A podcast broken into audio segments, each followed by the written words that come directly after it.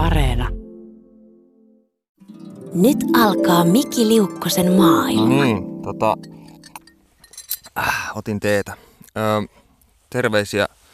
univajeen nokkoslaaksosta tällä kertaa. Eli aiheena unettomuus, joka on nyt piinannut itseäni jonkun aikaa. Ei ihan sellainen ö, krooninen, vaan ehkä enemmänkin tällainen tuota, vaihtelevasti ö, lyhyitä yöunia tai sitten tota, ei unta ollenkaan. Ja mulla oli vasta tuossa itse asiassa semmoinen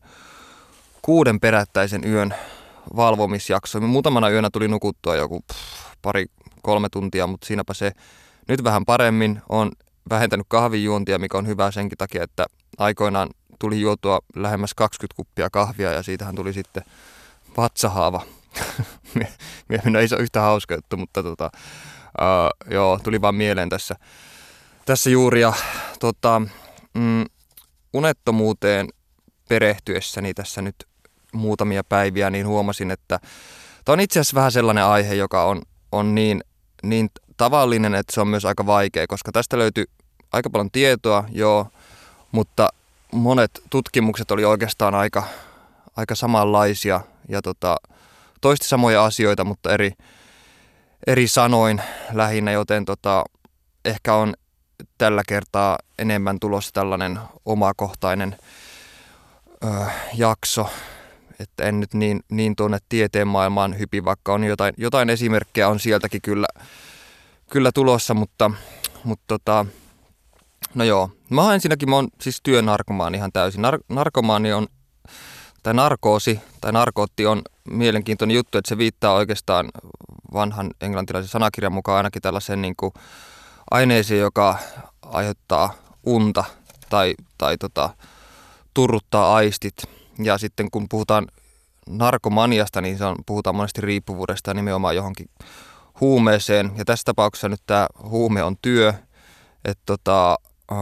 siinä mielessä on ihan mielenkiintoista, että tavallaan tulee heti semmoinen mielikuva, että onko se työnteko jonkinlaista, jonkinlaista jonkin ulkomaailman sulkemista, vaikka kun oma, omassa, omalla kohdalla puhutaan kuitenkin ö, kirjailijan työstä, jossa ainakin itsellä on ö, tarpeellisempaa mennä kohti maailmaa sen sijaan, että siitä meisi pois, että en ole niinkään kiinnostunut mistään fantasiasta tai muusta, eikä sillä, että fantasia periaatteessa olisi täysin ö, irrallaan todellisuudesta siinä mielessä, että se voi käsitellä todellisuutta vaan niin allegorioiden tai metaforien kautta tai muuten ja tuoda sitä kautta myös tavallaan ö, todellisuuden ymmärrettävämmäksi, mutta kuitenkin semmoinen pakonomainen työnteko, jatkuva työnteko, niin voi olla myös tietynlaista päänkääntämistä poispäin jostain niin arjen, arjen tympeydestä tai jotain muuta tällaista. Mutta tuo työnarkomania oikeastaan liittyy omalla kohdalla aika paljon siihen, että työ- ja uniongelmat on omalla kohdalla vahvasti ö, sidoksissa toisiinsa siinä mielessä, että, että tuota, kun on taipumusta tehdä ihan liikaa töitä, monesti 10-12 tuntia päivässä, niin tuota, ö, semmoista varsinaista rauhoittumishetkiä ei juurikaan tuu, että kun sitä tuijottaa paperia koko päivän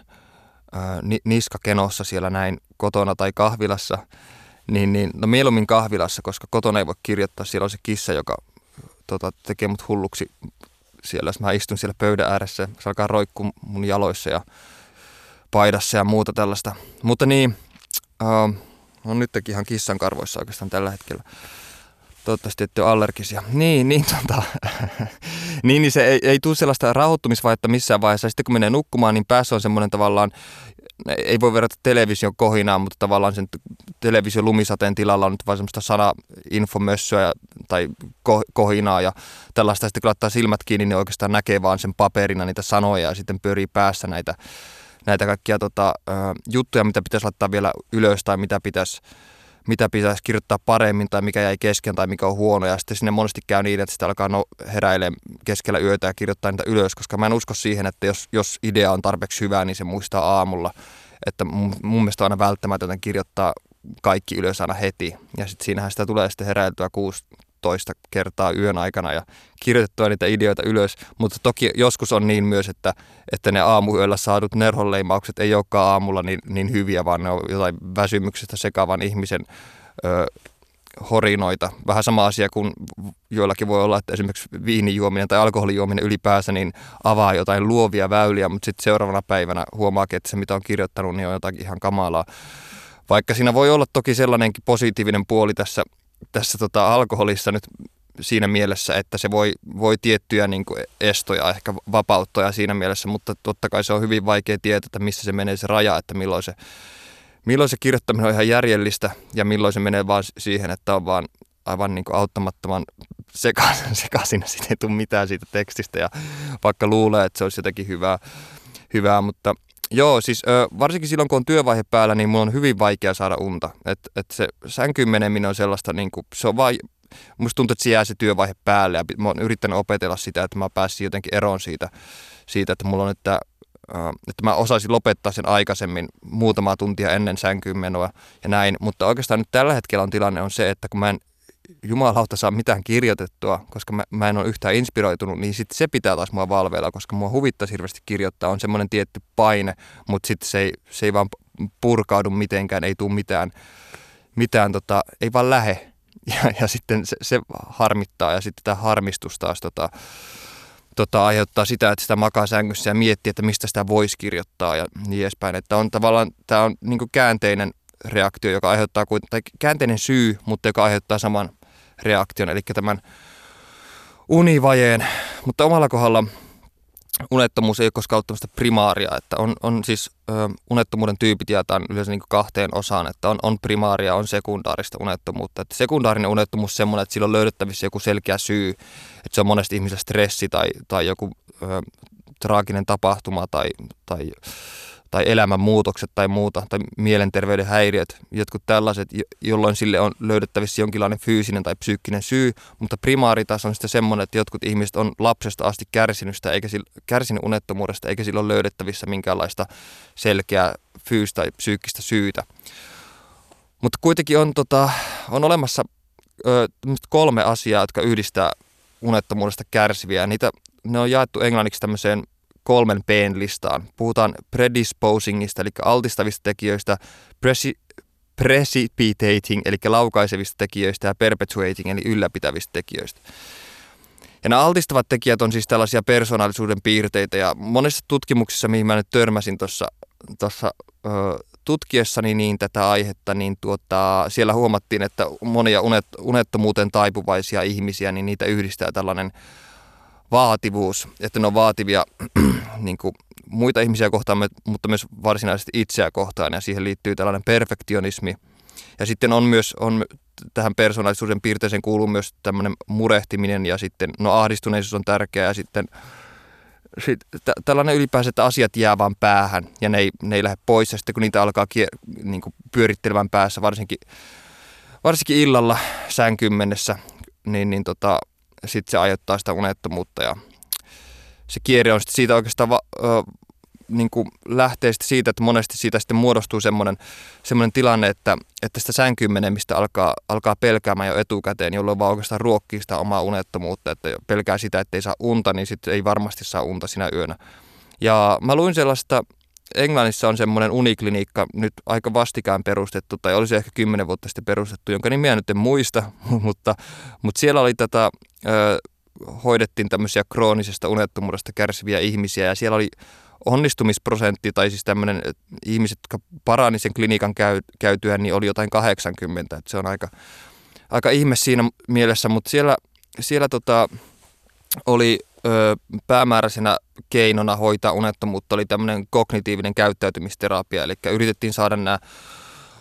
unettomuudesta kärsivät ihmiset pääsemään irti siitä tietystä noidankehästä, että, että siitä makuhuoneesta tulee jonkinlainen vihollinen tai sitten, no varsinkin kun ihmisille yleensä, jotka kärsivät unettomuudessa, niin annetaan tämmöisiä raivostuttavia unihygienisiä neuvoja, johon kuuluu esimerkiksi se, että se huoneen pitää olla viileä,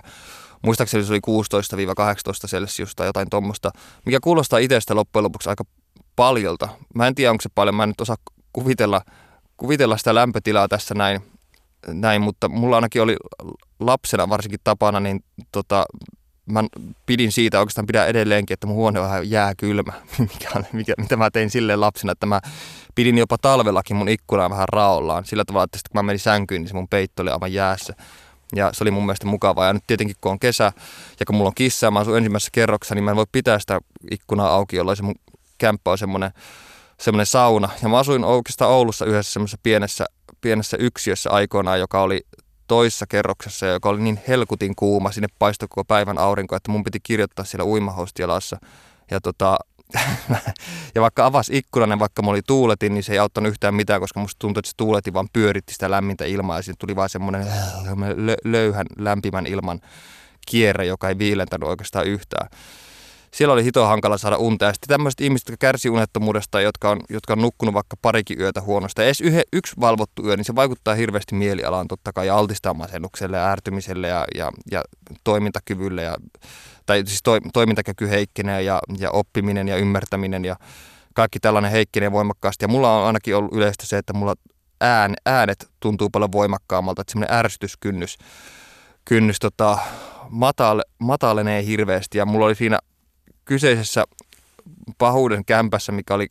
kuumako pätsi, niin mulla oli siellä semmoinen jääkaappi, joka piti semmoista ihmeellistä naksuttavaa ääntä, johon mä en ollut aikaisemmin kiinnittänyt huomiota, mutta johon mä aloin kiinnittää huomiota silloin, kun mä aloin menettää mun yöunia sen ö, nukkumattomuuden jälkeen. Ja mä soitin isännöitsijälle tai jollekin huoltomiehelle ja pyysin tarkastamaan sen jääkaapin, että onko siinä nyt joku vikana, kun se tulla naksuttaa. Ja sitten se huoltomies kävi katsomassa sen ja sanoi, että ei siinä ole mikään vikana, että jääkaapit vaan naksuttaa. Ja kun se kämppä oli niin pieni, niin se jääkaappi oli suurin piirtein mun korvan vieressä ja sitten se ei voinut mitenkään hoitaa sitä, sitä tilannetta. Koska se oli, oli jääkaappi jääkaapit nyt on semmosia, niin, niin, tuota, niin, niin sit, sit, se piti vaan sitten kärsiä, eikä, eikä korvatulpatkaan auttanut, koska se kuului sen korvatulpankin läpi se, se helkutin naksutus. Mutta joo, siitä on vuosia, muistan vaan sen, sen ajan sellaisena hyvin unettomana. Ja oikeastaan nuo, tuo työ ja unettomuus alkoi kulkeen käsikädessä vasta, vasta ehkä niin kuin ensimmäisen romaanin kirjoittamisen aikoihin, että silloin alkoi tulee sellaisia, sellaisia öitä, että kun oli, oli kirjoittanut koko päivän, niin sitten uni ei tullut millään, vaikka, vaikka yritti ajattelematta työasioita tai muuta, vaan oli sellaisessa jatkuvassa ylivireystilassa. Ja tuota, mm, sitten sitä vaan valvo tuijottaen kattoon koko yön ja niin kuin mietti sitä, että millainen seuraavasta päivästä tulee ja kuinka hankala siitä tulee ja niin edespäin. Ja sitten pyörittelin niitä asioita päässä. Ja toinen, mikä itsellä on myös tosi yleistä, on se, että mulla alkaa pyörimään joku biisi tauotta päässä, eikä se lähde pois. Mä muutama yö sitten, mulle tuli yhtäkkiä mieleen paperiteen jonkun biisin sanat, jossa sanotaan jotain sellaista, että ajattelin sua tänään, en hyvällä enkä pahalla, mutta ajattelin pahan kuitenkin. Ja sitten mulle tuli siitä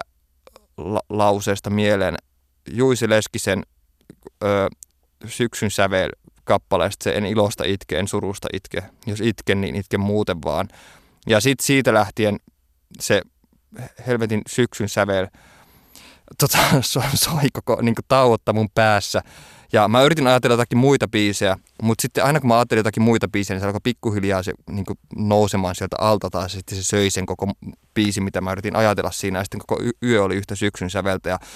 sen jälkeen mä muistin, öö, mä olin katsonut vasta junassa Juise Leskisen haastattelun 80-luvulta öö, Neil Hartwigin ohjelmassa, jossa oli myös Irvin Goodman ja Veksi Salmi vieraana ja mä sitten aloin muistelen sitä ohjelmaa. Mä muistin sen melkein sanasta sanaan sen haastattelun, koska mä olin No en mä tiedä, miksi mä muistin sanasta sanaa, mutta mä joka tapauksessa aloin sitten pyörittämään sitä päässä ja mun koko yö oli yhtä Juisi Leskistä. Ja tällä hetkellä mä yhdistän Juisi Leskisen unettomuuteen, kun mä pystyn kuuntelemaan sitä ollenkaan. Mutta joo, niin altistavia tekijöitä oli siis tossa. Se oli ensimmäinen noista kolmesta yhdistävästä tekijöistä unettomilla. Sitten oli tämä laukaiseva tekijä, joka on usein siis tällainen menetys tai kriisi, avioero tai oman, oma, oma tai läheisen sairaus tai työpaikan menettäminen tai jotain muuta tämmöistä. Ja sitten nämä on aika tämmöisiä ymmärrettäviä asioita. Niissä on tietenkin se he, helpottava juttu, että, että, että on joku syy sille unettomuudelle.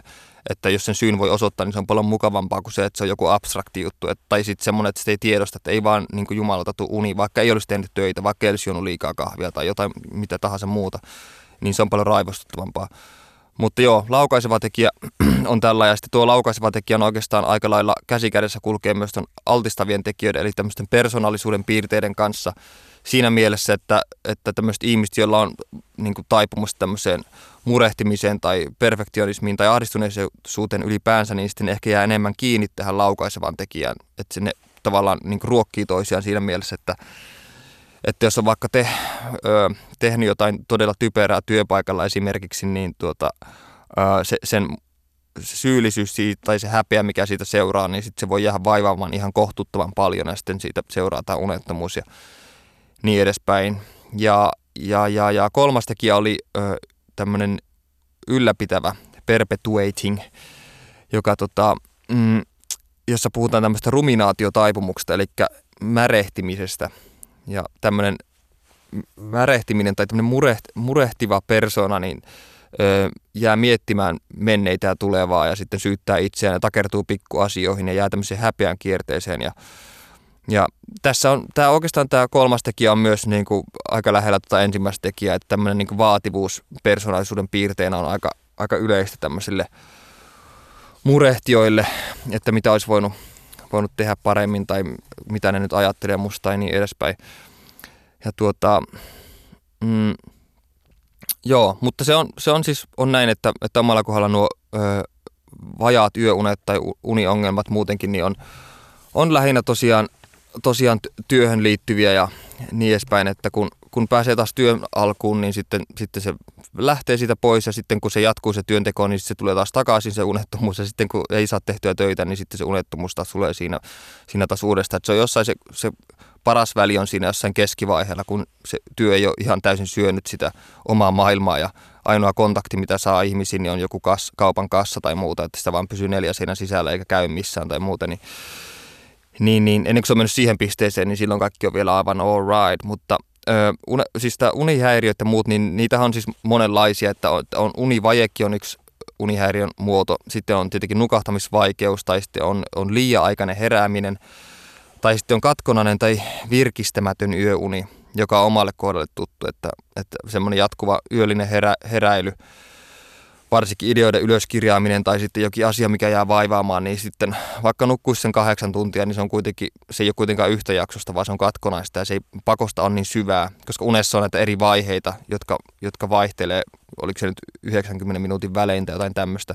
että on, on, se, on se REM-vaihe ja sitten on NREM-vaihe. REM-vaihe on siis tämä Rapid Eye Movement-vaihe, missä suuri osa unien näkemistä tapahtuu ja jolloin tämmöinen niin oppiminen ja ö, muisti paranee ja sitten sen jälkeen tulee tämä non-rapid eye movement vaihe, mikä taas on sitten tämmöistä vähän pinnallisempaa unta ja sitten nämä menee tämmöisenä aaltoliikkeenä vuorotelle, mutta mutta niin, si- sitten on, tota, on tietenkin narkolepsia, mikä on tässä satunnaista nukahtelua. Ihmiset nukahtelee kesken lauseen tai muuten. Ja, ja tota, sitten on ö, hypersomnia, eli liikaunisuus ja niin edespäin. No, noita nyt löytyy aika paljon. Näihin kaikki on erilaisia syitä. On, on myös fyysisiä sairauksia paljon. On, on sydänongelmia, verenpaineongelmia, ö, hypertensiota ja ö, masennusta ja kaikenlaista tällaista. Ja sitten törmäsin myös tällaisiin, niin kuin, tai kun, kun unettomuudesta puhuu, niin ja varsinkin kun kävelee tota ärkioskien tai kauppojen ohjaa ja näkee noita iltalehden otsikoita, niin niissä monesti puhutaan, että uusia tutkimuksia unettomuuden vaaroista löydetty ja sitten niissä on jotakin ihan kamalaa. Ja törmäsin sitten paljon erilaisiin unettomuuden aiheuttamiin ongelmiin tai seuraamuksiin ja, ja yksi ehkä mielenkiintoisimmista omassa fataaliudessaan oli tämmöinen fataalifamiliaalinen insomnia, eli se on tämmöinen kuolemaan johtava unettomuus, joka niin liikkuu suvussa, että tota, Italiassa on semmoinen suku, joka on 1700-luvulta asti kärsinyt tästä. Ja tuo on sellainen sairaus, johon yleensä yleensä tota, se puhkeaa monesti 30-60 vuoden iässä ja, ja yleensä, yleensä keskimääräinen sairastumisikä on 50 vuotta ja ihminen, joka tähän sairastuu, niin tota, kuolee yleensä 7 tai 36 kuukauden aikana. Ja aika, aika kamala, kamala tauti varmasti. Siinä, siinä oli joku, jos mä nyt oikein muistan, niin siinä on semmoinen, että aivoissa jokin osa ö, lopettaa jo, joidenkin proteiinien tota, käyttämisen tai jotain tämmöistä ihan täysin, ja se ihminen ei pysty yksinkertaisesti unilääkkeestä tai mistään huolimatta vaan nukkumaan. Ja tämä jaetaan tämä fataalifamiliaalinen insomnia tai sen eteneminen jaetaan neljään osaan, josta ensimmäisessä osassa tämä potilas alkaa kärsiä niin yhä pahenevasta unettomuudesta, joka sitten aiheuttaa panikkia ja paranoiaa ja pelkotiloja. Ja tämä vaihe kestää jopa neljä kuukautta. Ja toisessa vaiheessa alkaa tulla hallusinaatioita ja panikkikohtauksia, joka kestää kolme kuukautta, mikä kuulostaa aivan, aivan kamalalta. Ja kolmas kohta on sitten täydellinen unettomuus, joka aiheuttaa painon putoamista ja hiusten lähtöä ja muuta. Ja se, sekin voi kestää noin kolme kuukautta. Ja viimeinen vaihe, neljäs vaihe on sitten dementia, jossa potilas ei enää reagoi ympäristöön ja tota, tätä, tätä voi kestää jopa puoli vuotta, jonka jälkeen potilas vaipuu koomaan ja kuolee. Ja tuo kuulosti aika hurjalta siinä mielessä, että jos tuo voi kestää 36 kuukautta kokonaisuudessaan, ja mä luin, että muistaakseni Guinnessin ennätyskirjassa oli, että pisimpään valvonut ihminen oli valvonut 11 päivää, mikä ei kuulosta ollenkaan niin paljolta verrattuna tähän fataaliin familiaaliseen insomniaan, jos puhutaan, että se on kuukausia valvottu, vai onkohan siinä sitten jonkinlaista, jonkinlaista torkahtelua välillä tai jotain muuta. Mutta siis tämä henkilö, joka teki tämän 11 päivän valvomisennätyksen, niin ei käyttänyt mitään tota kahvia tai, tai muita piristeitä, vaan ihan, ihan luonnollisesti valvoi siinä. Muistaakseni ainoa, ainoa, mitä se teki siinä, niin oli, että se pelasi jotain tota, äh, flipperia tai jotain muuta pelikonetta siinä ja ja noin neljännen päivän kohdalla tämä henkilö alkoi, alkoi kärsiä hallusinaatioista ja alkoi todellisuuden taju vähän hämärtyä ja se luuli, että se on joku Super Bowlin tota, maailmanmestari pelaaja ja, ja ihmiset oli tullut onnittelemaan sitä sinne tai jotain muuta sekavaa. Mutta sitten 11 päivän jälkeen se pystyi kuitenkin olemaan toimintakykyinen ja voitti pingiksessä jopa, jopa sen jonkun tuomari, joka siellä oli vahtimassa sen unettomuustestiä – tai muuta. Mä en tiedä, oliko se tuomarikin valvonut sen koko ajan vai miten se oli, mutta varmaan se oli vaihtunut se tuomari. Mutta joka tapauksessa tämän jälkeen tämä henkilö sitten nukkui yksi ja puoli vuorokautta tai jotain semmoista ja oli taas jälleen ihan toimintakykyinen ja niin edespäin. Mutta tota, testiä ei kuulemma nykyään saa enää tehdä, koska se on liian, liian tota, vaarallinen. Mutta joo, sitten on, on tästä fataalista familiallisesta insomniasta on sitten myös semmoinen toinen muoto, joka on sporaadinen fataali insomnia, joka taas on semmoinen, että se ei liiku suvussa, vaan se voi tulla kelle vaan ja sitten se on, se, se, on, se mutta se on helkutin harvinainen, se oli jotain 0,05 prosenttia tai jotain semmoista se yleisyys tai muuten, mutta, mutta tuota, kuulostaa aika hirveältä, hirveältä taudilta, varsinkin kun ajattelee, että unettomuutta käytetään myös kidutuskeinona ja on se ihan hirveätä. Mä mulla oli, tuossa, oli tuo kuuden päivän unettomuushomma, jossa osat oli tosiaan jotensakin nukuttuja, niin siinä toisen täysin valvotun yön jälkeen olo oli semmoinen, että, että järki lähtee ja tässä hyppii seinille kohta ja, ja linnut tuntui melkein puhuvan mulle ja muuta. Ja sitten kaikki pienimmätkin äänet nosti niin kuin stressitason tai, tai hermot nollasta saatanaan saman tien. Mutta uni tai unet on okei, ne on tavallaan aika mielenkiintoinen juttu, tavallaan ei, koska aina kun on jossain seurassa ja jotkut ihmiset alkaa kertomaan omista unista, niin mulla lähtee saman tien ajatukset jonnekin ihan muualle, koska mä en ole ikinä ymmärtänyt sitä, että minkä takia ihmisillä on niin kova pakko meille puhua toisille unista, koska unet on, unet on jotenkin niin keskinkertaisia kaikki. Että ei niissä, niissä ei oikeastaan lopulta mitään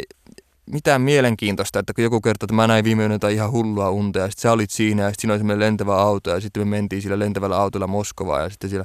ei se niin kuin, siinä ei ole mitään, kun se on, kun se on niin epätodellista kuitenkin ja sitten se on vähän sama kuin joku, joku kuvailisi millaista hiekkaa sen lapsuuden lähipuistossa olisi tai muuta. Se on suurin piirtein yhtä kiinnostavaa ja siis mä muistan, Saarikoskella on joku sellainen, sellainen runo, jossa sanotaan jotain semmoista, että että teemana olivat unet. Kaikki kiirehtivät kertomaan omaansa, koska se oli paras. Ja joku siinä on joku kummallinen olettamus, että kaikki ihmiset haluaa kuulla sun unesta, että millainen se oli tai muuta. Mutta joillekin ihmiset totta kai unet voi olla tärkeitä ja jotkut, jotkut suhtautuu niihin ihan eri tavalla. Että jos puhutaan vaikka, vaikka tota, ihmistä, jotka uskoo ennen unin tai muuta. Että mä muistan, muistan mun yksi tyttökaveri oli sellainen, että se oli nähnyt unta siitä, että sillä irtoaa hammas ja sitten se tiesi, että hampaan irtoaminen unessa on, on joku merkki siitä, että joku läheinen tulee kuolemaan ja sitten se meni ihan paniikkiin siitä, että no niin, nyt sen joku läheinen tulee kuolemaan ja muuta, mikä oli mun mielestä aika hullua, koska se, se oli vaan uni. En, mä, mä, en, mä en voi uskoa siihen, mutta toisaalta en myöskään vähättele ihmisiä, jotka siihen tällaisiin asioihin uskoo tai koska on tietenkin kuitenkin psy, psykologian tai psykiatrian haaroja, jossa unia, unet niin nähdään aika, aika merkittävänä osana tai viesteinä ihmisen alitajunnasta ja muuta, jos puhutaan freudilaista tai jungilaisesta äh, äh, psykoterapiasta. Tämä on Miki Liukkosen maailma. Mutta siis unet on siinä mielessä, oikeastaan ne on mielenkiintoisia siinä mielessä, että jotkut ihmiset on tiedettävästi saanut unessa kokonaisia sävellyksiä tai keksintöjä esimerkiksi aikaiseksi että nyt kun on käyttänyt tätä Googlea paljon tässä taustatyötä tehdessäni, niin sain tietää, että, että tota, Google-hakukoneen tällainen kehittäjä Larry Page, nimi on Enne, tuo Page näköjään, ö, niin sai siis aja, ajatuksen tästä koko verkon lataamisesta ja linkkien säilyttämisestä niin unessa. Ja sitten on, on myös muita, on tota, Wagner, joka sai Tristan ja Isolde operan unessa kuulemma kokonaan, ja Paul McCartney sai Yesterdayn unessa, ja sitten Elias Howe, joka kehitteli ompelukoneen neulan toimintaperiaatteen, niin se, tämäkin tuli hänelle unessa, ja alkuaineiden jaksollisen järjestelmän taulukon kehitti unen aikanaan Dmitri Mendelejev muun muassa. Ja näitä on paljon, paljon muita samantyyppisiä ö, juttuja olemassa, mutta ö, jossain määrin unettomuudesta on myös, tai uniongelmista on, on myös jonkinlaista hyötyä, koska musta tuntuu, että, että tietyssä vaiheessa tietyn, tietyn niin tason väsymys ö, vie mielikuvituksia jollekin sellaisille alueille, mihin ei oikeastaan, oikeastaan normaalisti pystyisi menemään virkeänä, että se vie semmoiseen vähän pikkusen irrationaaliseen maailmaan ja semmoisiin ajatusketjuihin, jotka voi olla aika järjettömiä tai ö, harhaisia, mutta jotka on siinä mielessä aika mielenkiintoisia, että esimerkiksi niin kuin, ö, kirjailija Franz Kafka oli tunnetusti niin uniongelmainen ja mm, Kafkan muodonmuutoskirja on pidetty myös metaforana unettomuudelle ja niin edespäin. Ja Kafka on itse asiassa sanonutkin myös, että, että tota, unettomuus on sille yksi merkittävä tekijä, tekijä niin kirjoittamiselle tai luovuudelle, että se pääsee sillä tavalla semmoisiin paikkoihin, johon se ei muuten normaalisti pääsisi, mikä varmaan johtuu myös osittain siitä, että se oli päivätyössä siellä tilitoimistossa vai missähän tämmöisessä se olikaan. Ja oikeastaan ainoa aika kirjoittaa oli yöllä, jolloin yöunet jäi muutenkin jo vähäisemmiksi ja sitten tämä valvomisen ja sitten päivätyöiden tekeminen sykli tuotti näitä kafkamaisia teoksia lopulta ja muita, muita tunnettuja unettomia ainakin Leonardo da Vinci on, on yksi ja sitten Thomas Edison, Nikola Tesla on yksi, Napoleon on yksi, Steve Jobs on yksi. Edison ja Tesla ja Napoleon ja Da Vinci itse asiassa harjoitti kaikki tällaista, tällaista niin sanottua monivaiheista unirytmiä, jota kutsutaan myös Ubermanin unirytmiksi ja se on tämmöinen vaihtoehtoinen nukkumistahti, jossa keskimääräinen tämmöinen kahdeksan tunnin yöunien sijaan niin nukkuminen tai nukkumisen tarve ylipäänsä niin tiivistään tämmöiseen kahteen, kahdesta niin viiteen tuntiin päivässä, johon, johon päästään sillä tavalla, että nämä unet levitetään tällaisiin lyhyisiin 20 tai 45 minuutin nokoosiin pitkin vuorokautta. Ja tähän kuuluu että ne monesti levitään sinne kahden tunnin ja 40 minuutin välein, jos ollaan oikein tarkkoja. Mikä on mun mielestä aika outoa siinä mielessä, että eikö siinä me kaikki aika, aika sitten kellon vahtaamiset, että okei, nyt pitää taas torkut tai muuta. Mutta ehkä, ehkä ihmiset, jotka on tämmöistä pitkään harjoittanut, niin sitten se muuttuu, muuttuu varmaan sisäiseksi kelloksi ja niin edespäin. Mutta esimerkiksi tuo Da Vinci on siinä mielessä ö, omituinen ajatella, että mä en tiedä puhuttiinko tuohon aikaan varsinaisesti unirytmistä, kun ei ollut mitään keinovaloja tai muuta, että, että oliko se nyt tietoinen, että se harjoitti jotain tämmöistä vai onko tämä vaan joku anekdootti, mutta Edisonin ainakin tiedetään puhunenkin tästä aiheesta ja sanoi, että hän saa paljon enemmän tehtyä, kun on, ei kaikki aika ei mene nukkumiseen. Mä en muista, mikä prosentti se oli, mitä ihminen viettää elämästä sängyssä, mutta, mutta se on varmasti Edisonilla paljon pienempi. Mutta siis tota, eli tässä nyt on siis, jos jotain hyötyä haluaa tästä löytää, niin on se, että se valveilla oloaika lisääntyy. Ja nämä kaikki edellä mainitut ihmiset, joita tuossa oli äsken, jotka on toteuttanut tämän Ubermanin tai Ubermanin, mä en tiedä miten tuo laustaa, niin on toteuttanut tuota Ubermanin unirytmiä, niin on ollut niin kuin aivan älyttömän tuottelijaita, että jos miettii vaikka Edisonin keksintöjen määrää tai Da Vincin keksintöjen tai taideteosten määrää tai luonnosten määrää, joita oli jotain 100 000 tai jotain näitä piirustuksia, mitä siltä jäi jälkeen. Niin, niin se on ainakin toiminut näiden kohdalla, mutta, mutta tämä siis Ubermanin unirytmi toimii siis sillä tavalla, mä tästä vähän jonkin verran luin, oli suht kiinnostava, kiinnostava juttu, niin tästä tota, tämän REM-vaiheen, eli tämän Rapid Eye Movement-vaiheen, niin, niin se vaiheen suhteellinen osuus maksimoidaan että kun tämä REM-vaihe on kuitenkin siinä mielessä tärkeä nukkumisen vaihe, että tämä unien kulku, joka on usein tällaista assosiatiivista erikoista, niin, niin se on merkki siitä, että hermoimpulssit kulkee aivoissa tämmöisiä harvinaisia reittejä hermosolujen välillä ja vahvistaa tällä tavalla näitä, näitä käytettyjä synapseja. Ja tästä tässä on päätelty, miksi muuten unet on niin tärkeitä muistia oppimisen kannalta. Mutta tota, niin, niin tätä ö, REM-unen ö, niin kuin tämmöistä, niin kuin, sitä niin kuin houkutellaan enemmän, enemmän esiin, että siihen päästä, vaikka siihen normaalisti ö, tota, kuluu tavallisesti aikaa, että siihen tähän REM-vaiheeseen ihminen vajoaa nukkuessaan, niin sitten kun aivot alkaa kokemaan tämän unitilan tarpeeksi usein ilman, että ne ehtii kuitenkaan tähän syvimpään unen vaiheeseen, niin alkaa tämä REM-tila tulla paljon nopeammin näillä Ubermania harjoittavilla ihmisillä heti sen nukahtamisen jälkeen, että että näin käy tai tämä niin kuin, aiheuttaa sitä, että pian tämmöistä lyhyistäkin 20 tai 45 minuutin nokoista, niin alkaa niin kuin suurempi osa siitä alkaa olla tämä REM-unen vaihetta. Mutta tota, näiden Ubermanilaisten itsensä mukaan kuitenkin, niin tämä sopeutuminen tähän unirytmiin kuitenkin vie tosi paljon aikaa. Tai että siinä voi noin keskimäärin 10 päivän kuluttua siellä alkaa pikkuhiljaa oppimaan, mutta siihen kannattaa, kannattaa tota, varata kuukausia ennen kuin siihen, siihen pääsee lopulta kiinni. Ja mä en oikeastaan tiedä, että kuinka yleistä tämmöinen harjoittaminen on, että kun puhutaan unirytmistä tai niin kuin, tavoista nukkua, niin silläkin on myös kulttuurisia eroja, että esimerkiksi jos ajatellaan vaikka siestaa, jollakin ihmisillä on tällaista ja sitten jossain, jossain kulttuurista herätään, herätään paljon aikaisemmin tai aamuyöllä, tai no, jos puhutaan vaikka jostain buddhamunkeista tai muista, niin nehän herää joskus aamu neljältä rukoilemaan, menee nukkumaan jossain vaiheessa ja sitten niillä se uni jää paljon, paljon vähemmäksi siinä ja sitten tämä on toisaalta myös varmasti tekemistä jonkinlaisen tämmöisen askeettisen elämäntyylin ihannointia tai muuta ja mm, en tiedä mistä tuo tulee, en ole perehtynyt buddhalaisten un- nukkumismetodeihin tai, tai käsityksiin nukkumista juurikaan, mutta, mutta elämä on kärsimystä ja niin edespäin, niin kuin siellä sanotaan. Mutta joo, tämä REM-univaihe on siis tota, tosi tärkeä siinä mielessä, että jos, jos sitä estetään, niin kuin esimerkiksi niin kuin eläimillä on tehty kokeita, että kun niiltä on estetty tämä REM-univaihe, niin ne on kuollut yleensä 3-8 viikon aikana. Mikä on aika kauhea juttu nämä eläinkokeet muuten, by the way. Niin, lopulta siis tuosta Ubermanilaisista vielä, niin, joka nyt kuulostaa jotain kultilta melkein, niin niillä, tää,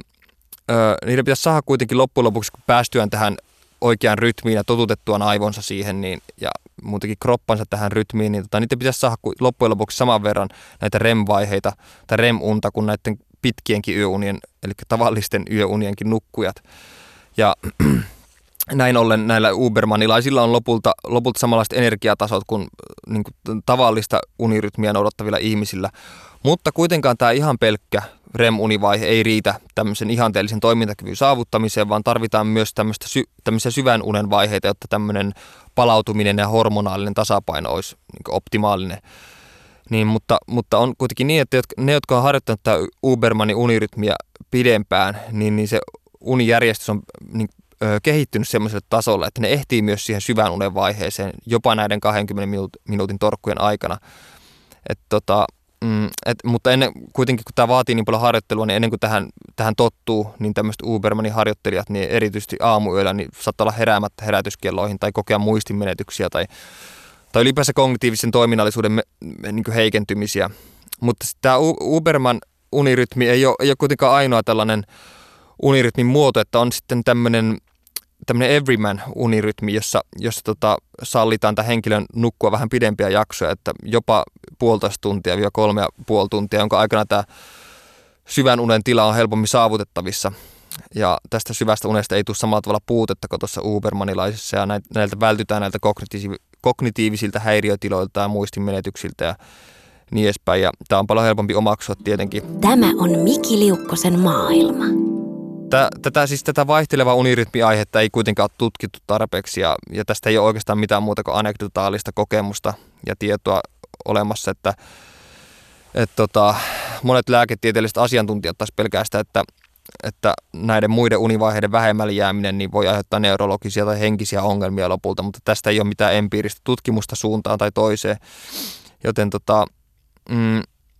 tästä vähän nyt hankala sanoa. Mä en oikeastaan tiedä, mitä, mitä järkeä tuossa oikeastaan on tuossa rytmissä. Että musta tuntuu, että mä en tiedä, kuka, kuka on tämä Uberman. Onko se niin kuin joku tyyppi, joka tämän on kehittänyt ja millä perusteella se on kehitetty. Mutta tämä kuitenkin kuulostaa sen verran ö, modernilta tai vähintään 1800-luvulla kehitellyltä systeemiltä, että, että se, että Da Vinci esimerkiksi harjoitti tällaista, niin mun mielestä tuntuu, että se on ollut vaan ihan sattumaa, tai sitten se on pelkkä anekdootti, että näin on ollut, tai sitten se on selitys sille, että miten helkutit se on saanut niin paljon aikaa aikaan, kun se on saanutkin, että suuri osa ajasta on mennyt, mennyt jossain muussa, muussa touhussa kuin nukkumisessa. Unet on tosiaan ö, siinä mielessä myös kiinnostava juttu, että, että, että niitä on niin pitkin, pitkin länsimaista kulttuurihistoriaa ja myös muiden maiden kulttuurihistoriaa ja Aasiassa ja muualla, niin tota,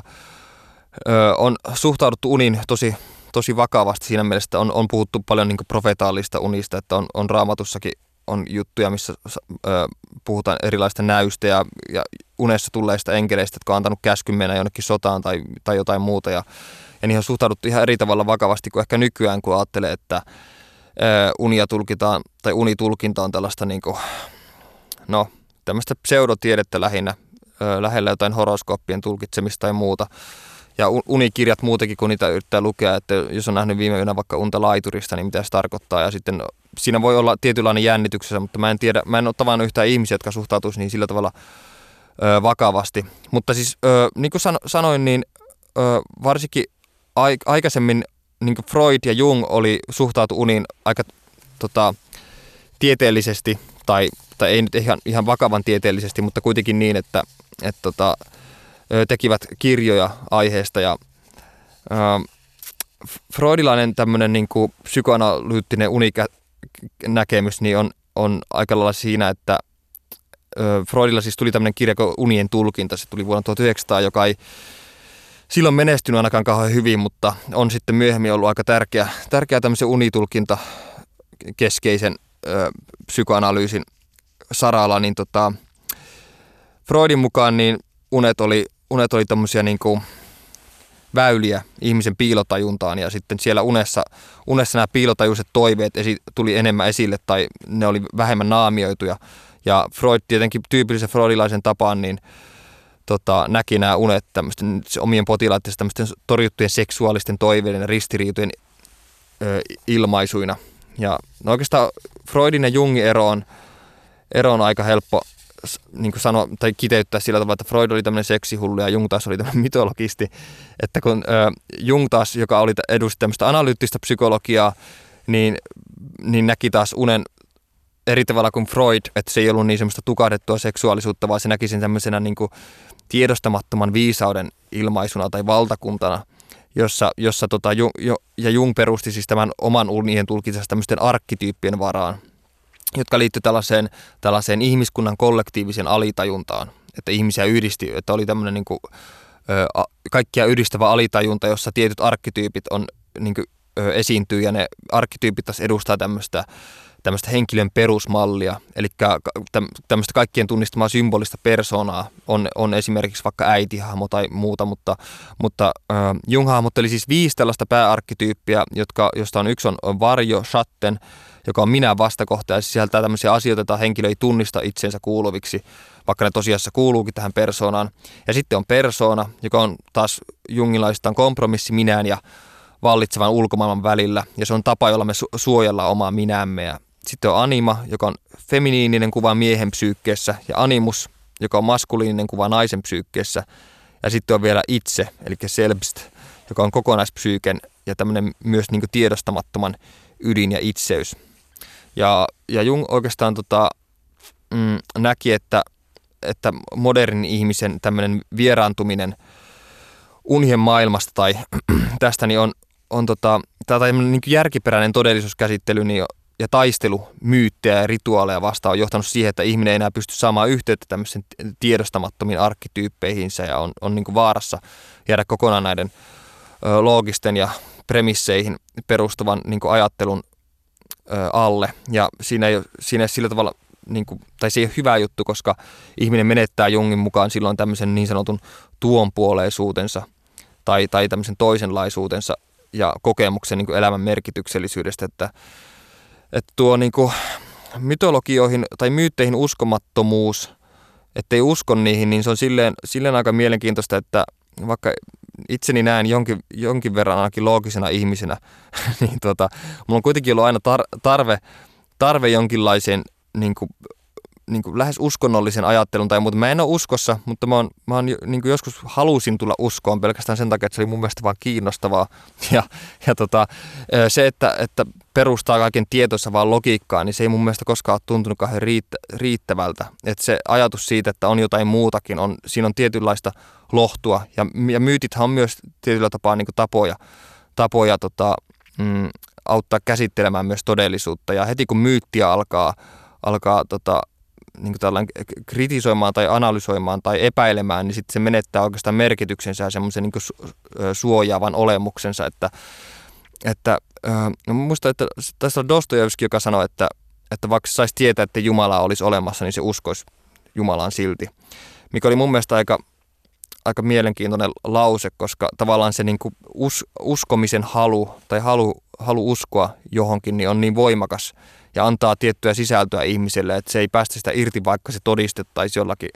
helkutin tavalla vääräksi. Mutta tuo, joskus musta tuntuu, että myytit on, on melkein, tai mytologiat on melkein enemmän totta kuin jotkut loogiset premissit tai muuten, että oikeastaan, oikeastaan helposti päätyy siihen, että jos, jos menee sille tielle, että kaikki alkaa epäillä, niin siinä ei lopulta pääse sen pidemmälle kuin kaiken epäilyyn. Ja tämän kaiken epäilyn kuitenkin niin kuin perusoletuksena on se joku tietty jostain varmuudesta. Ja se varmuus on helpompi sysätä sinne niin kuin uskon varaan, koska se, että sanoo jotakin, että minä tiedän, niin siihen voi aina sitten pyytää tätä henkilöä perustelemaan tätä, että mistä se tietää tämän ja mihin se perustaa tämän tiedon. Mutta jos sanoo, että minä uskon, niin silloin, silloin se tota, on tavallaan sen ö, tämmöisen analysoinnin ja tämmöisen sen avaamisen ulkopuolella, jolloin se on myös tietynlainen turvapaikka ja semmoinen juttu, mihin nojata, että kun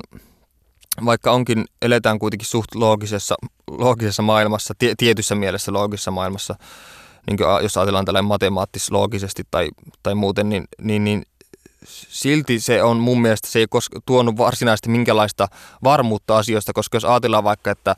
millä tavalla kvanttifysiikka on, siis tämä menee nyt ihan sivuraiteille, mutta ihan sama, niin millä tavalla kvanttifysiikka esimerkiksi on kehittynyt, niin kun on huomattu, että yhä pienemmät ja pienemmät partikkelit, että niiden käyttäytyminen ei olekaan enää ennustettavissa, että se ei ole tämmöistä deterministista, vaan se on indeterminististä, eli täysin kaoottista ja ennustamatonta, niin sitten monet kvanttifyysikotkin on alkanut huomaamaan semmoisen tietynlaisen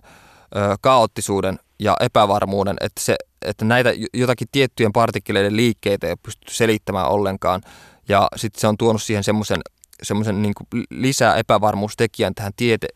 tieteeseenkin sillä tavalla, että, että nämä tutkijat, jotka, on, jotka pääsee koko ajan yhä pienempien ja pienempien osien, osien ääreen, niin tota, on alkanut näkemään, että, että tieteessäkin on niin paljon epävarmuustekijöitä, että, että mä oon törmännyt moniin kvanttifysikoihin, jotka esimerkiksi on, on uskossa. Että se, että on tieteilijä, ei tietenkään tarkoita sitä, että ei voisi olla uskossa, että ei ole semmoista typerää dualismia niin tieteen ja uskon välillä enää olemassa, vaan, vaan oikeastaan niin ne voi kulkea täysin käsi kädessä, mikä on, mikä mun mielestä mielenkiintoista. Ja oikeastaan tuo, että ö, kvanttifysiikassa on tapahtunut tämmöinen epävarmuuden lisääntyminen tai muuta, niin se on oikeastaan mun mielestä, mun mielestä vaan siinä mielessä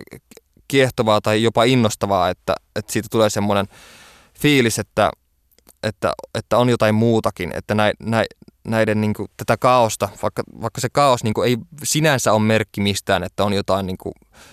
tuon puoleista tai jotain muuta tällaista. Esimerkiksi ajatus siitä, että, tai kysymys siitä, että onko, onko niin elämää kuoleman jälkeen, niin se on oikeastaan aika turha, koska mihin ongelmaan se lopulta vastaa tai mihin kysymykseen. Se, on, siis, se ei oikeastaan tarvitse juurikaan pohtia. No joo, mutta siis tuo, että, että on, on tämä kaos olemassa näiden kaikkien niin kuin, niin kuin solujen mikrotason, mikrotason ö, alueella ja, ja atomien jollain alueella, niin tota, se ei oikeastaan sinänsä ole merkki siitä, että okei, nyt täytyy olla jotain isompaa olemassa, vaan se, se on oikeastaan merkki siitä, että, että as, niin kuin maailma on lopulta aika kaoottinen ja entrooppinen systeemi. Ja sitten tämä epävarmuus oikeastaan myös voi sysätä sitä kautta helposti ihmisen sitten semmoisen nojaamaan semmoisen tiettyyn johonkin varmuuteen. Ja tässä tapauksessa varmuus on tässä kontekstissa tämän oman höpinäni seasta nousevana teemana niin on, on usko, usko johonkin, koska musta tuntuu, että, että ihmisillä on kuitenkin jonkinlainen pakko, pakko, pakko niin turvautua johonkin ja saada jonkinlainen tietynlainen varmuus ö, asioista. Että epävarmuus on muuten yksi, yksi juttu, mikä myös on sellainen, sellainen tota, mikä, mikä varmasti aiheuttaa paljon unettomuutta, että uh, no vaikka, vaikka tota, esimerkiksi esiintymisiä tai haasteluita edeltävinä öinä. Mulla on aina, aina monesti sellainen fiilis, että onko tämä nyt järkevää, että mä menen tonne, tai että, että milla, onko se nyt hyvä se teksti, minkä mä valitsin sinne luettavaksi, tai että onko se hyvä, että mä menen tuohon tuohon tota bb En siis ole menossa bb kuitenkaan, mutta, mutta se on niin esi- esimerkkinä. Ja e-, epävarmuusta sitten, siis on paljon helpompi mennä nukkumaan silloin, jos on varma siitä, tai että on semmoinen fiilis, että on saavuttanut ylipäänsä jotain ja muuta. Ja unettomille on tietenkin aivan turha sanoa, jos puhutaan taas tästä unihygieniasta, niin on, on ihan tie, turha sanoa, että joo, mäkin valvon, että mullakin on hankalaa, koska tämä on on vähän sama kuin sanoisi masentuneille ihmisille, että joo, kaikilla on joskus vaikeaa tai kyllä se siitä. Koska tämmöiset ihmiset vaan yksinkertaisesti ei me, tai tämmöiset niin neuvot ei vaan me siitä, siitä, tilassa kärsivästä, siitä tilasta kärsivän ihmisen niin kuin läpi, tai että vaikka, vaikka ne saavuttaisikin sen tietoisuuden ja se ymmärtäisi ne ja niin käsittäisi ne ihan täysin, niin sitten ne ei kuitenkaan niin kuin, ne ei aiheuta mitään, ei ne helpota, ei ne vie yhtään mihinkään. Että oikeastaan ainoa, mikä helpottaisi, olisi vaan Jumalalta saada nukuttua edes muut, muutama tunti. Ja tämmöinen niin unettomana, unettomuudesta kärsivän ihmisen elämä muutenkin muuttuu aika lailla siihen, keskittyy siihen tämmöisen niin kuin, seuraavan yön pelkäämiseen, että se yö tulee olemaan semmoinen, niin kuin, semmoinen kamala asia. Ja sitten siinä on jatkuvasti semmoisessa pingottuneessa tilassa ja sitten kun on muutenkin niin kuin yliherkässä tilassa sen univajeen takia ja on, on alakuloisuutta ja voimat, voimattomuutta ja muuta, niin sitten, sitten se ajatus siitä sänkyn menemisestä vaan niin on kaksinkertaisesti kauheampi, että mikään ei ole, koskaan ei tunne itseään niin yksinäiseksi kuin silloin, kun valvoo aamu kolmelta, aamu neljältä, neljältä tuntuu, että koko muu maailma nukkuu sillä hetkellä ja, ja jokainen pieni ääni ärsyttää, niin kuin sanoin jo ja niin edespäin, niin se on kyllä, se on kyllä aika kamalaa. Tämä on Miki Liukkosen maailma. Tuossa Jungista niin sen tota, tuo arkkityyppisysteemi, joka, joka nyt elää tuolla hänen mukaan tuolla kollektiivisessa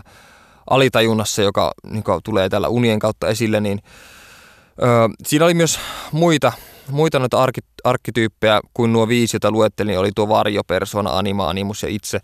niin, niin niitä oli sitten muitakin, jotka mulla ei nyt ole tässä, jumalauta tässä mulla ylhäällä tässä paperissa, mutta en mä tiedä, onko se kauhean kiinnostavaa loppujen lopuksi, koska, koska Jung ja Freud on kuitenkin tämmöisiä niin kuin ihan perusesimerkkejä, jotka on ottanut tämän unien tulkinnan oikeastaan niin kuin ensimmäisenä niin kuin vakavasti esille. Että on tietenkin ollut antiikreikassa jo niin kuin aina näissä jokaisessa jaksossa mennään jossain vaiheessa antiikreikkaan, niin on sielläkin ollut totta kai unien tulkitsijoita, mutta ei tämmöisellä niin tieteellisellä tasolla juurikaan. Ja vieläkin oikeastaan tämä unien tutkiminen tieteellisesti tai ö, psykologisesti tai muuten, niin ei ole, ei ole tota, mm, kauhean, kauhean kehittynyt tai sitä ei oteta oikeastaan kauhean tosissaan, että, ö, että esimerkiksi toisin kuin tämmöinen neurofysiologinen tutkimus, niin tämmöinen psykologinen, psykoanalyyttinen tutkimus, eli tämä mitä Freud edustaa, niin, niin se tarkastelee, tämä psykoanalyyttinen tutkimus siis tarkastelee unten sisältöä ja yksilöllistä merkitystä, että, että siinä unia ei nähdä niin kuin neurofysiologisessa tutkimuksessa, niin ei nähdä tämmöisenä mentaalisena kohinana, vaan että niillä on joku tarkoitus ja ne on viestejä jostakin. Ja, mutta tämä psykoanalyysiasema kuitenkin on tässä, on tämä, tällä alalla pysynyt tosi kiista-alaisena ja unien merkityksiin tämmöistä keskittyvää psykologista tutkimusta, niin, niin voidaan pitää ylipäänsä tieteellisenä lähinnä silloin, kun tämä tutkija käsittelee unia vuorovaikutuksessa sen un, unien näkijän itsensä kanssa, eikä torju niiden tämmöistä mahdollista mielekkyyttä suoralta kädeltä, vaan niin kuin, mutta ei, ei, siis, ei, ei kuitenkaan toisaalta määrää tätä jotain tulkintaa yksipuolisesti oikeaksi. Et tota, neurofysiologinen tutkimus tuon unen kannalta niin on, on mulle ihan vieras. Ja mä itse asiassa jonkin verran törmäsin väitöskirjoihin unien tutkimisesta ja, ja, si, ja niistä te, tehdyistä aiemmista tutkimuksista ja niihin viitattiin siinä paljon ja muuta, mutta, mutta tota, mä en lukenut sitä. en lukenut sitä juttua, se oli niin pitkä, se oli joku pro-gradu-tutkielma tutkielma unien, ut, tutkielma unien tutkimisesta, muistaakseni. Se on jotain tällaista suomalainen tutkimus. Mutta Mm. Joo, vähän silleen, ehkä tämä mm, unettomuus on silleen öö, niin tavallinen juttu, että jokainen sitä kuitenkin kärsii jossain vaiheessa elämää. Että, että jonkinlaista uni, univajasta. Nyky, nykyisinhän se on kuulemma hyvin, hyvinkin yleistynyt varsinkin niin tällaisten ö, somejen ja muiden tämmöisten niin aistiärsykkeiden takia, että esimerkiksi tosi monet nuoret nykyään kärsii unettomuudesta pelkästään sen takia, että esimerkiksi säng, sängyssä näprätään kännykkää tai muuta. Mitä teen itsekin kyllä, joo, mutta mieluummin kuitenkin lukea kirjaa, kun katsoa sitä kännykkää, koska se tunnetusti laskee tätä melatonitason tai kä- käpyrauhasen toimintaa ja muuta semmoista. Ja tämä nyt, tämä nyt tiedetään, tästä on nyt puhuttu vaikka kuinka paljon, mutta unettomuus on kuitenkin lisääntynyt ja sitten elämän syke on jotenkin niin nopeutunut ja muuten. Ja muuten ja sitten sen takia niin nuoret kärsii paljon unettomuudesta ja sitten esimerkiksi jossain ö, Yhdysvalloissa niin on, unettomuus on yksi suurimmista ongelmista, minkä takia ihmiset ajautuu lääkärin ö, puheille. Ja, ja semmoinen jatkuva suorit, suorittamiskulttuuri tai tällainen niin on varmasti myös te- tekemissä sen kanssa, että ihminen on jatkuvassa stressitilassa, jatkuvasti jännittynyt, ei periaatteessa minkälaista rauhaa missään vaiheessa. Ja sitten tästä ehkä seurauksena myös sitten on, on suosio on myös tällaisessa niin kuin, mikä tämä nyt on, tämmöinen niin slow, joku tämmöinen niin downshiftaaminen, niin downshiftaaminen ja sitten tämmöinen luontoon takaisin hakeutuminen ja muut tämmöiset vastakohdat, mitkä, mitkä aina tulee tällaisina aikoina. Että nyt, nyt esimerkiksi on, on huomannut, että mikä on aika hieno juttu omalta kohdalta omaa rahatilannetta ajatellen on se, että, että esimerkiksi kirjojen myynti on, on lisääntynyt myös. Ja, ja se oli aika mielenkiintoista, että, että sähkökirjojen myynti, silloin kun sähkökirjat tuli, niin ihmiset ajatteli heti, että, että okei, nyt, nyt niin kuin niteet tai painetut kirjat niin kuin katoaa kokonaan, eikä niitä enää ole, eikä kellään ole enää kirjahyllyjä, kun taas ennen vanhaan kirjahyllyt oli tosi tärkeä juttu ja niitä, niihin panostettiin, niitä, niistä maksettiin isoja summia. Ja ne oli vähän sama juttu kuin ennen vanhaan, piti olla piano jokaisessa kodissa, vaikka kukaan ei soittanut edes pianoa, se vaan oli hieno esine siellä ja toi jotain tiettyä aristokratiaa sinne kotiin. Mutta niin, niin tota, ö, siis sähkökirjan piti alun perin syrjäyttää kirjat, mutta sen, sen sijaan niin kävikin niin, että oliko se nyt jossain, jossain Lontoon suurimmassa kirjakaupassa sähkökirjat ö, tai tämmöistä niin Kindle-laitteiden tai muiden myynti kokonaan lopetettiin, koska niitä ei ostettu tarpeeksi, vaan paperisten painettujen niteiden myynti kasvoi sitä vastoin, mikä oli ilahduttavaa, koska mä oon niin vanha aikana, että mä mieluummin luen luen ihan painettuja kirjoja. Mä yksinkertaisesti pidän sitä kirjojen hajusta ja siitä, kun niitä voi nypräillä ja sitten niihin voi kirjoittaa, kirjoittaa niihin sivuihin muistiinpanoja. Ja, ja sitten mun mielestä kirjat on muutenkin mukavia esineitä. Ne on kivoja. Eikä, eikä oikeastaan sähkökirja voi haistella, niin kuin, niin kuin vanhoja kirjaa voi, jotka tuoksuu hyvältä omasta mielestä. Joo, niin siis kirjojen lukeminen on, on myös lisääntynyt, kirjojen myynti on, myynti on ainakin kasvanut, en mä tiedä luetaanko niitä, niin, mutta ainakin niitä ostetaan nyt enemmän. Mä en muista prosenttimäärää, ollenkaan, mutta näitä, näitä tutkimuksia kuitenkin on, minkä voi nähdä myös seurauksena siitä, että, että haetaan vastakohtia tämmöiselle nopealle ja elektronisesti plinkkuvalle elämäntyylille ja muulle tällaiselle, että päästään vähän siihen rauhoittumistilaan ja muuten, mutta, mutta nuorilla se on ehkä vähän vaikeampi päästä. Musta tuntuu, en ole tavannut nuoria helkutin mitkä aikaa, mutta nuorilla se voi olla vähän vaikeampaa, että musta tuntuu, että nuorten, puhutaan aina nuorten lukuongelmista ja muista,